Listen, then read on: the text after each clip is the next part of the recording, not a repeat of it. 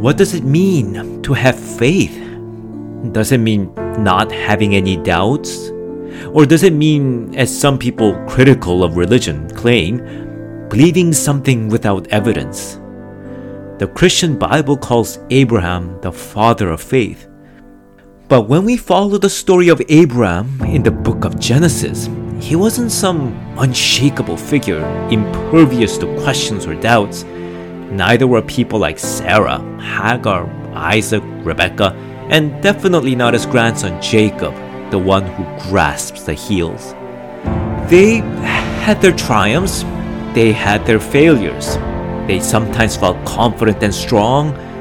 They sometimes felt lost and defeated in life. When things turned out well, they believed God was with them. When things did not, they became afraid. And when life ground their hopes down, God for a while faded from their sight. They were people like us. So, how are they a people of faith? In Christianity, faith isn't simply about believing a statement or a proposition. It's about not giving up. It's about not giving up on your relationship, not quitting your journey.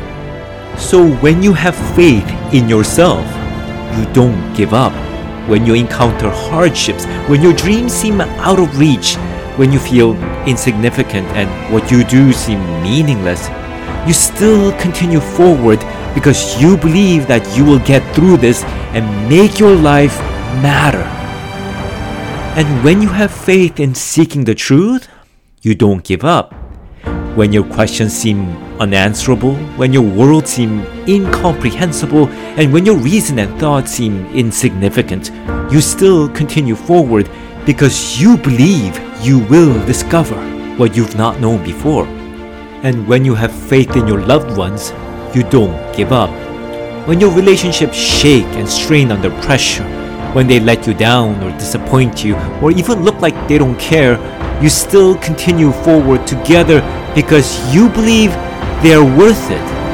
And when you have faith in God, you don't give up. Everything that is real, everything that is true, everything that is good, and everything that is beautiful, everyone that's around you, all of which is God speaking everything that says there is worth to life. You don't give up.